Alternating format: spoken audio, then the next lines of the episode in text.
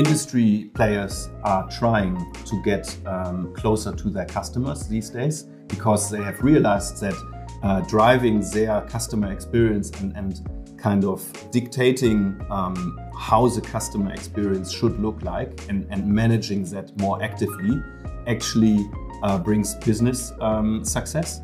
In the old world, um, you were making money through selling the car and then somehow um, hoping that after three years' time, somebody's coming back and, and, and would buy from your brand again. I wouldn't go that far that I would say that kind of data is a new fuel and everything is data, but certainly data will help to identify new sources of business. This is kind of uh, uh, old school marketing that you are just pushing messages out there and you hope that they hit somebody. Um, what consumers of the future want is a true dialogue.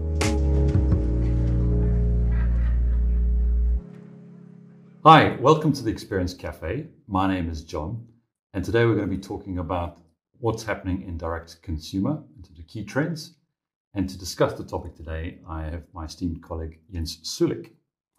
Jens, um, you want to give us a quick introduction around who you are and why you're qualified to talk about direct consumer? Sure. Thank you very much for having me, John.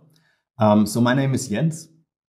I'm uh, currently the co-lead of IBM iX in DACH and uh, before that, I uh, was part of the automotive industry for 16 years.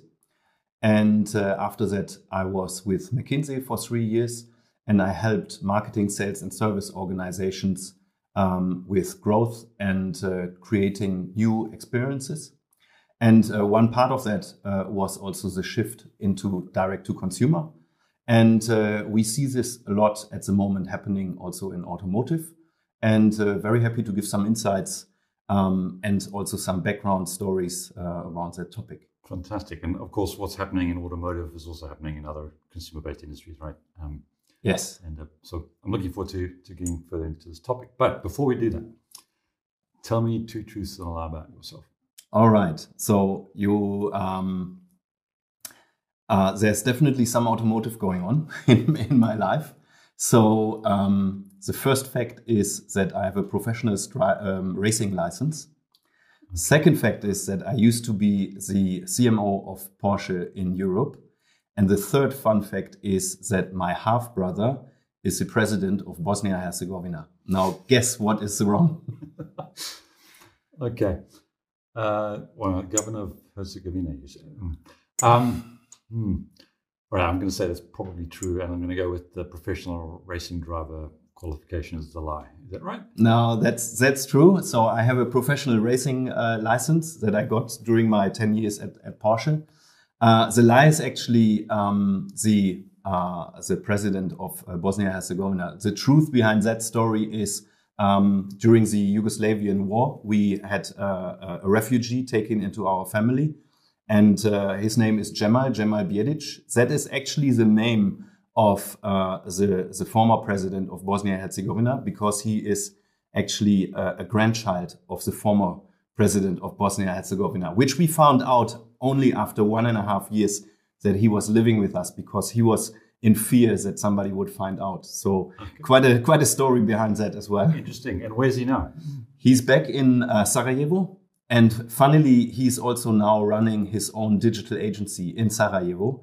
And uh, there's still very strong ties between our families, and I'm uh, uh, in, in direct contact with him going on. Fantastic, fantastic. All right, so, so let's dive into direct to consumer. What's driving this trend in the market?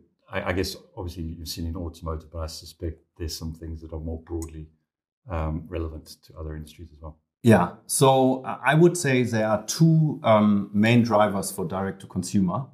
One is um, the cost of sales, which in direct to consumer uh, can be much lower. So if you are uh, eliminating the intermediary between yourself as the manufacturer and the um, end consumer, you are actually not having to pay some of the margin um, to the to the to your agent or to your intermediary. Uh, the other fact is that um, industry players are trying to get um, closer to their customers these days because they have realized that uh, driving their customer experience and, and kind of dictating um, how the customer experience should look like and, and managing that more actively actually uh, brings business um, success. And uh, yeah, I would say these are the two main drivers why this direct to consumer topic has evolved so much. And I, I guess um, so, so you alluded to the fact that if you can own the customer experience, you can then effectively broaden your your value proposition to that um, that customer um, and potentially extend the, the, the, offering and switch from more of a commodity product to much more value added proposition, I suspect. That's one part of the story. The other part of the story is that you can increase its quality massively by directly interacting with the with the customer. So um, if you are having a third party being the kind of uh, uh, agent in between yourself and, and, the, and the client. You do not have direct influence on how he or she is actually um, interacting with the clients. If you do it yourself, then you um, have much more power on and control over that customer experience. And also, we are working for a technology company. uh, new technologies actually enabled a lot of that uh, direct interaction in the last couple of years. And uh, that also plays um, a, a, huge aspect in the current um, move towards direct to consumer, I would say. Okay, great. So um, I guess in in moving to traditional sort of supply chain where you're moving the producer of the good or the services traditionally in a B2B model, um, selling to wholesalers or retailers, now selling direct to customers, you're creating by definition a channel conflict. Um, how so? If you're a new startup, that's easy, right? So I can sell razor blades to you on a subscription-based service. Uh, we've, got, we've, got, some great examples from that yeah. in the market. But if I'm an established player, um, like for instance the automotive industry, or have an established value chain, I'm now disintermediating potentially my my channel partners. Right? How are companies thinking about that, and how they're dealing with that challenge? Yeah. That is absolutely a big challenge uh, at the moment for the established OEMs because there are new players like uh, Tesla or NIO coming into the uh, automotive world. And because they are um, starting greenfield, they can directly start with the models that they would like to, um, uh, to use. Uh, with the established OEMs, they have uh, strong ties to their third party dealer network and they have to find clever um, technology, but also uh, legal constructs uh, constructs how to to deal with that with that problem, um, and to take everybody onto that journey. And the automotive industry is currently looking into um, establishing um, agency contracts with all of their third party retailers, which means that um, the classical model was that the actual metal, the car, was sold to the dealers, and then the dealers sold that on um, to to the end customer. In the future, um, the the th uh, third party retailer is actually acting as an agent, which means that the end consumer contract is between the OEM and uh, the consumer directly, and the agent gets a, um, um, uh, a reward for that. Effectively, uh, yeah, and the OEM then takes on the cost of inventory, I suspect. Yes. Um, and uh, the agent effectively moves to a more of a commission sales based approach, right? A- exactly right. For the service that they provided. And there's there's a huge task to be done to now figure out what are the new rules of the game, right? Because you said it uh, right with the inventory. The OEM now owns the inventory, so that's good for the for the retailer. But um, on the other hand, um, of course, the OEMs want also uh, because they have to bear that burden. they want uh, something back, and then uh, they are currently renegotiating the, um, um, the, the, the, the, that they are handing to the to the third party retailers, and that's causing some issues in the dealer networks at the moment. Yeah, and, and I guess that's a big challenge in terms of a shift to make where you go from a, a customer base of maybe a couple of hundred, a couple of thousand to a couple of million in terms of orders of magnitude, complexity of fulfillment, um, and how do you create that direct one-to-one relationship with that end customer? Yes. So, so, there's a whole that's that's kind of a different game to be in, right, compared to Yeah, it's a huge it's a huge shift um, for the OEMs. They all of a sudden have to do things that they haven't done in the past, and they also don't have the capabilities yet uh, in order to deal directly with uh, the customers. And that's uh, another challenge that they are currently facing. That they have to build up these new capabilities, and they also have to learn how to directly interact with uh, customers. And we can already hear in the market that in some cases uh, customers are already complaining because they are used to something different and they don't get the right level of service uh, anymore. Yeah, and I guess it's a it's a logistical headache to see how do you, yeah, you used to ship 100 products to so and so, and the distribution network would take care of it. Um, so I guess there's both yeah, infrastructure challenges and, and supply chain challenges around how you manage that. Yeah, and I would also say a lot of communication challenges because um, the customer he doesn't want to differentiate am I currently talking to the dealer or am I currently talking to the OEM? For him, it's one brand and he always wants to have one perfect customer experience. Uh, no matter also what channel they are using. Is it a direct channel, for example, the website that they are interacting with that is run by the OEM, or is it the uh, local dealership? And that also needs to be um, orchestrated somehow. And of course, technology needs to play a, a, huge part in that to enable this. Yeah, and I guess one of the benefits is if you own that relationship with the end customer before, um, as a as a B two B relationship, you never had a relationship with the end customer. Once they've bought your product, that relationship can continue, right? And you can um, look to expand that to other areas. So, say in the car example, I guess there's value added services you can provide. If it's in this new world of connected vehicles, there's additional over the air updates and things you can you can provide. That is, I would say, exactly the motivation why the OEMs are now spending so much money and uh, time and efforts into uh, introducing these agency models and direct to consumer kind of formats um, because they have realized that the future business is also an as a service business. And um, they know that they need to own the customer relationship and the all the customer data um, in the in the future. Otherwise, they will lose out on certain bis- uh, value-added businesses. Um, and because they don't want to lose that that business, they are now getting ready to be able to own the customer data and to own the direct link to, or the, the, the relationship with the with the customers. And as you can imagine, uh, the retailers are not all happy about this. Yeah, because they get pretty much constrained in terms of what the, the value add is in that proposition. But actually linking to that, because the other value add is the after sales service and support. Um, where so in in the the motor vehicle kind of industry, that becomes a key factor around how do you service the vehicle, what's the relationship between the, the agent and the OEM in that instance? How, how do you see that changing? Yeah. So uh, in the old uh, world, um, you were making money through selling the car and then somehow um, hoping that after three years' time, somebody's coming back and, and, and would buy from your brand again, right?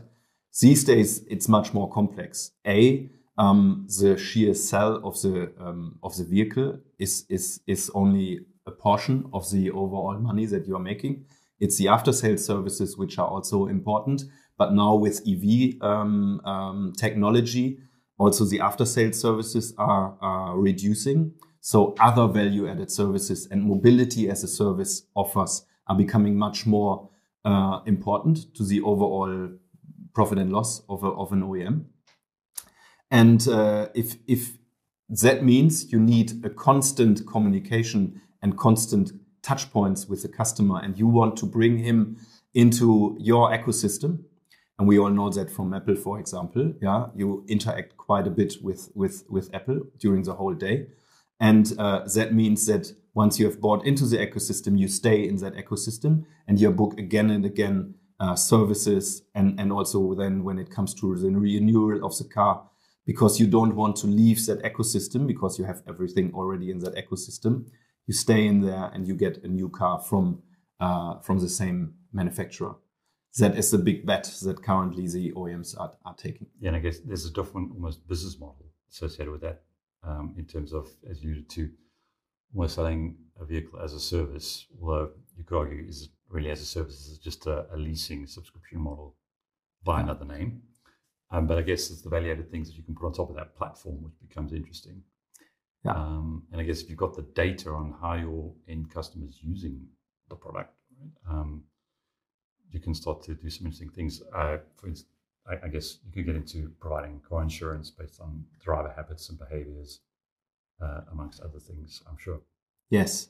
No, absolutely right. And um, I wouldn't go that far that I would say that kind of data is a new fuel and everything is data, but certainly data will help to identify new sources of business going forward. And also um, systems will help to um, unlock that business potential going forward. Hmm. Cool. And um, and do you think it's different for um, other consumer goods like uh, uh, that are uh, trying to go down this route between um, everywhere from foodstuffs to uh, consumer products to to luxury goods? Do you think it's the same applies? Yeah. So um, we have seen quite uh, many examples in the last couple of years. So, for example, Nike they went to a not yet pure direct to consumer uh, model, but they are pushing it really hard because they have identified that going through their own channels um, is uh, costing them less money and they are actually they have increased their margins significantly through that step. And um, they they they are um, prioritizing all the direct channels over all the third party uh, channels. And they are actually trying to eliminate the third party channels uh, step by step. Another example would actually be apple. Um, apple also had or, or felt uh, the, the pressure to introduce um, their direct uh, links to the to the customer when they established the Apple stores. They they did it for a different reason. They didn't necessarily wanted to um, cut cost, but they wanted to massively improve their customer experience and to give people um, a space to come to to show that actually Apple products are working and uh, that they have the confidence that you can actually switch from a Windows based computer uh, to Apple and that they have people on site that can actually help you with that transition. And through that, they actually saved the company. And now you see how, how bright that future was that they were creating back then. Yeah, we all thought they were a bit crazy when they started opening up stores, right? And now uh, you see how it. What do you What do you think the percentage of channel for people who are making that transition between direct to consumer versus traditional channels? What do you think the percentage switch is? Um, what, is it going to be 100% direct to consumer, or do you think there will always be an existing a place for the existing channel and to coexist? It, I would say it, it really depends on your strategy that you are driving as a, a manufacturer. So, for example, Nike, I think they will probably end up in the end with pure direct to consumer. Other uh, players like Apple, they actually embrace also still the third party retailers, uh, like Gravis, for example, and they um, they actually coexist, or, or the, the, the different channels, the direct and the non-direct channels coexist with each other. And they are um, having a different philosophy. They want to uh, perfectly support the channel that the customer is using because their highest aim is a perfect customer experience. And the, the customer should choose what he or she feels most comfortable with. And be able to serve them across the, without creating those conflicts. Yeah.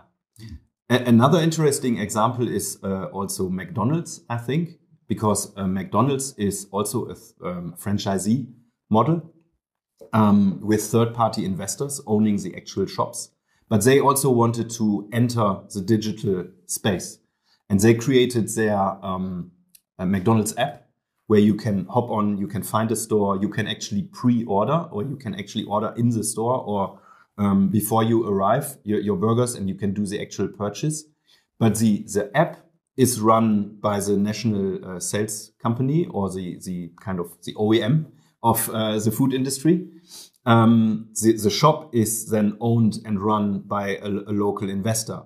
But they, they work really seamlessly together because you can see you order it um, on, on, on your app and it comes out of the store locally in your branch that you are currently visiting.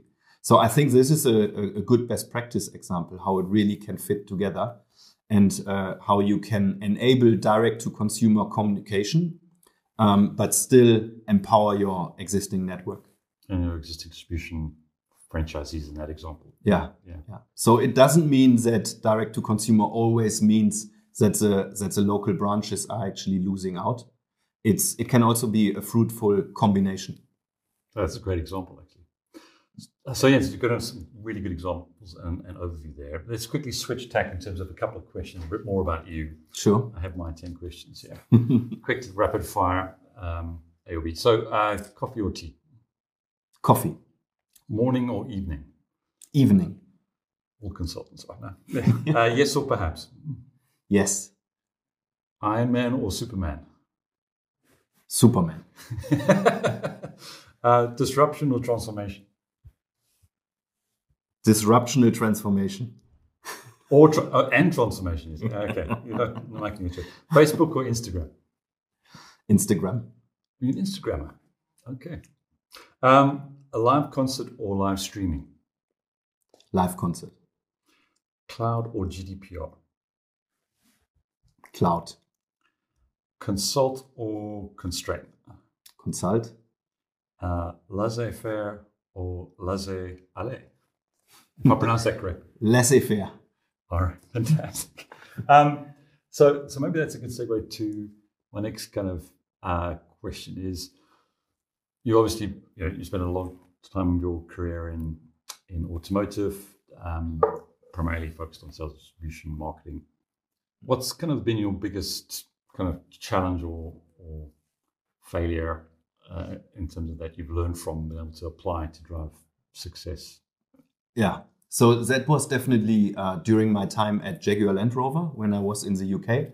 Uh, I was back then the global digital and CRM director.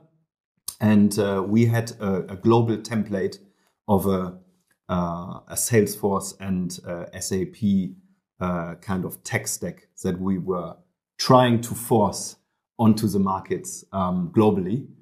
And uh, yeah, the failure was that in the beginning we said, look, this is a headquarter decision. Uh, this is a global template. You have to use it. And no matter what you do, this is now the, the, the kind of um, the, the, the system and the solution that you that you have to adopt uh, globally. And um, that didn't work with the markets um, because uh, the, the rollout was too slow and people were starting uh, creating shadow IT and, and coming up with their own solutions. And uh, I guess what we learned was that, um, first of all, the power of change management and taking people onto the journey mm. and making sure that you don't have the not invented here principle.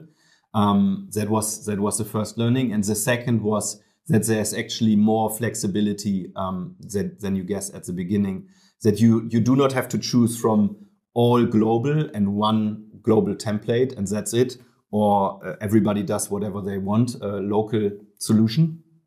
There are also kind of shadows of gray in between. So, for example, you can go with a, a, standardized data model so that you enable the reporting and maybe also the data analytics uh, that you want to do in headquarter, but at the same time, you are not giving up the agility um, of the of the markets and also the kind of adoption um, to local nuances that you sometimes need of of these systems. Um, and uh, I guess in terms of direct to consumer, I guess this sort of applies in terms of how you if you're a global brand, how you roll it out into the individual markets, right? Yeah. So at the moment, I mean, we are actively helping several uh, automotive OEMs with their rollout um, of their of their um, direct to consumer sales models, and we are um, heavily uh, interacting um, or, or are actually helping with the with the rollouts locally in the markets. So we are in between the headquarter and the markets. And what we are doing there is to consult actually both sides, uh, to work with each other and to, to make it work and to find these kind of right level of gray in between the black and the white in order to make it in the end successful and make it successful for both parties. That headquarter is getting what they are trying to achieve in terms of direct to consumer and a better customer experience. And at the same time, they are not losing the markets and the buy-in and the agility of the local entities. Yeah, and I guess it's also about having, to, to some extent, what is the platform that you can scale globally to, from both a cost perspective and a speed of deployment. Um, but then, to your point, how do you provide a level of flexibility to then localize and regionalize that platform for the local requirements and local market demand? Yeah, exactly. Um, yeah, it's an interesting uh, challenge which we're all living through uh, in terms of our day jobs. Um, so, in terms of if you kind of cast your mind forward, then uh, you've been doing some really interesting work around future strategies, uh, what companies do. Where do you think this is going to go? We're in a transition at the moment. It feels like where some industries are further ahead on this direct to consumer journey. Yeah. Um, and some startups are, are way ahead and kind of almost demonstrating what the art of the possible is. Where do you think this is going to go in the next five to 10 years? Yeah, I think um, the next thing uh, after direct to consumer and when uh, OEMs and also other industries have managed to uh, directly interact with their consumers, uh, the next level is that they will create communities, true communities of brand ambassadors. And they can then be used for two reasons. A, to be kind of a sounding board for what services or digital services are actually um, resonating with the with the target group, so they can help creating the right level of services, and then um, uh, uh, combined with, uh, for example, a, a, service factory that they have to or can establish, they can then rapidly come to an MVP stage, and then that MVP stage can directly being tried out with the same community again. And that, of course, is also another benefit of the community that it actually lends warmly with some friends who are willing to uh, uh, to to use the services, and then ultimately also hopefully uh, paying for these services. So it's also a distribution channel that is generating then revenue. Yes. So you almost create a, uh, a super fan base um, that helps to shape the future product requirements or demand for what they want, the customer base wants to see, right? And then yeah. effectively become your product innovation uh, kind of uh, function, really. Exactly, but um, you have to remember that you actually have to actively manage also that community. So you have to invest into it. Uh, you have to create content that is relevant for them, and you really have to take them serious. And you cannot just push things. This is kind of uh, uh, old school marketing that you are just pushing messages out there and you hope that they hit somebody. Um, what consumers of the future want is a true dialogue, and then want they want to be uh, taken serious by the brands. If you are managing that, I think you can also be successful in this space and create uh, again um, additional revenue um, sources for you. Yeah. And in terms of embracing that vision, um, I guess there's there's a, the alternative option is everyone sells stuff through platform like uh, uh, an Amazon, right? um, Amazon Prime, and you give up that that sort of brand uh, direct to consumer channel, just I'm just going to sh- I'm just going to sell through a, an intermediary like Amazon. What, what do you think the decision criteria should be for those two options?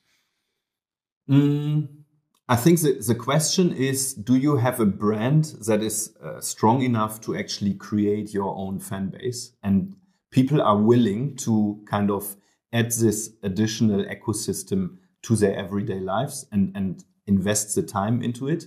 If you are a strong brand, you can do that. But if you are a, a brand that is just being consumed and it doesn't really matter what kind of name it is or what heritage you have or what uh, brand promise you have, I think it will just be uh, uh, uh go on Amazon and be and be uh, purchased through these standard channels. Yeah, and is it one or the other, or do you think you could do both? Mm, it's interesting because Apple, I, I, saw in Germany, they actually um, sold some of their um, earphones in Aldi, which is a low cost uh, mm-hmm. uh, grocery store. So they somehow managed that they can sell, I don't know, uh, 5,000 euro computers in their own shops with a super branded environment and at the same time have uh, products that are a little bit lower cost and, and a lower entry price through a low cost uh, reselling channel. And in the end, um, the customer still feels good and has this Apple feeling when they are unpacking the package. And I'm sure every every uh, Apple user knows still this moment when you're getting your new iPhone and you're opening it up and unwrapping it. Yeah. This is of course all planned and they put a lot of effort into this that this really feels good and they they are successful in using several channels at once. And I guess it's something towards aspiring to. Yeah. Yes. Fantastic. Okay, last question, Jens. As someone who spent pretty much most of his career in the automotive industry, what car do you drive? Uh, I, I, cannot disclose because some of the OEMs might not be happy with that answer. Um, no, but uh, I'm dreaming uh, still of a Porsche GT3 RS. Uh, I'm actively working on that. Um, hopefully, you will help me with that dream. All right. no, but uh, seriously, that is uh, one one car that I'm still aspiring to to drive one day. And um, yeah, it was it kind of I was exposed to it very early in my career, and it's still uh, something in my in my head. And one day, maybe I will Fantastic. be there. And then you get to use that professional racing driver license of yours. Put it to good use. It all comes together then. And perhaps at Nuremberg. Yeah, we'll see. yeah. Fantastic. It's been lovely talking to you. Thank you very much. Thank you, John. Thank you for having me. It was a pleasure. Thank you.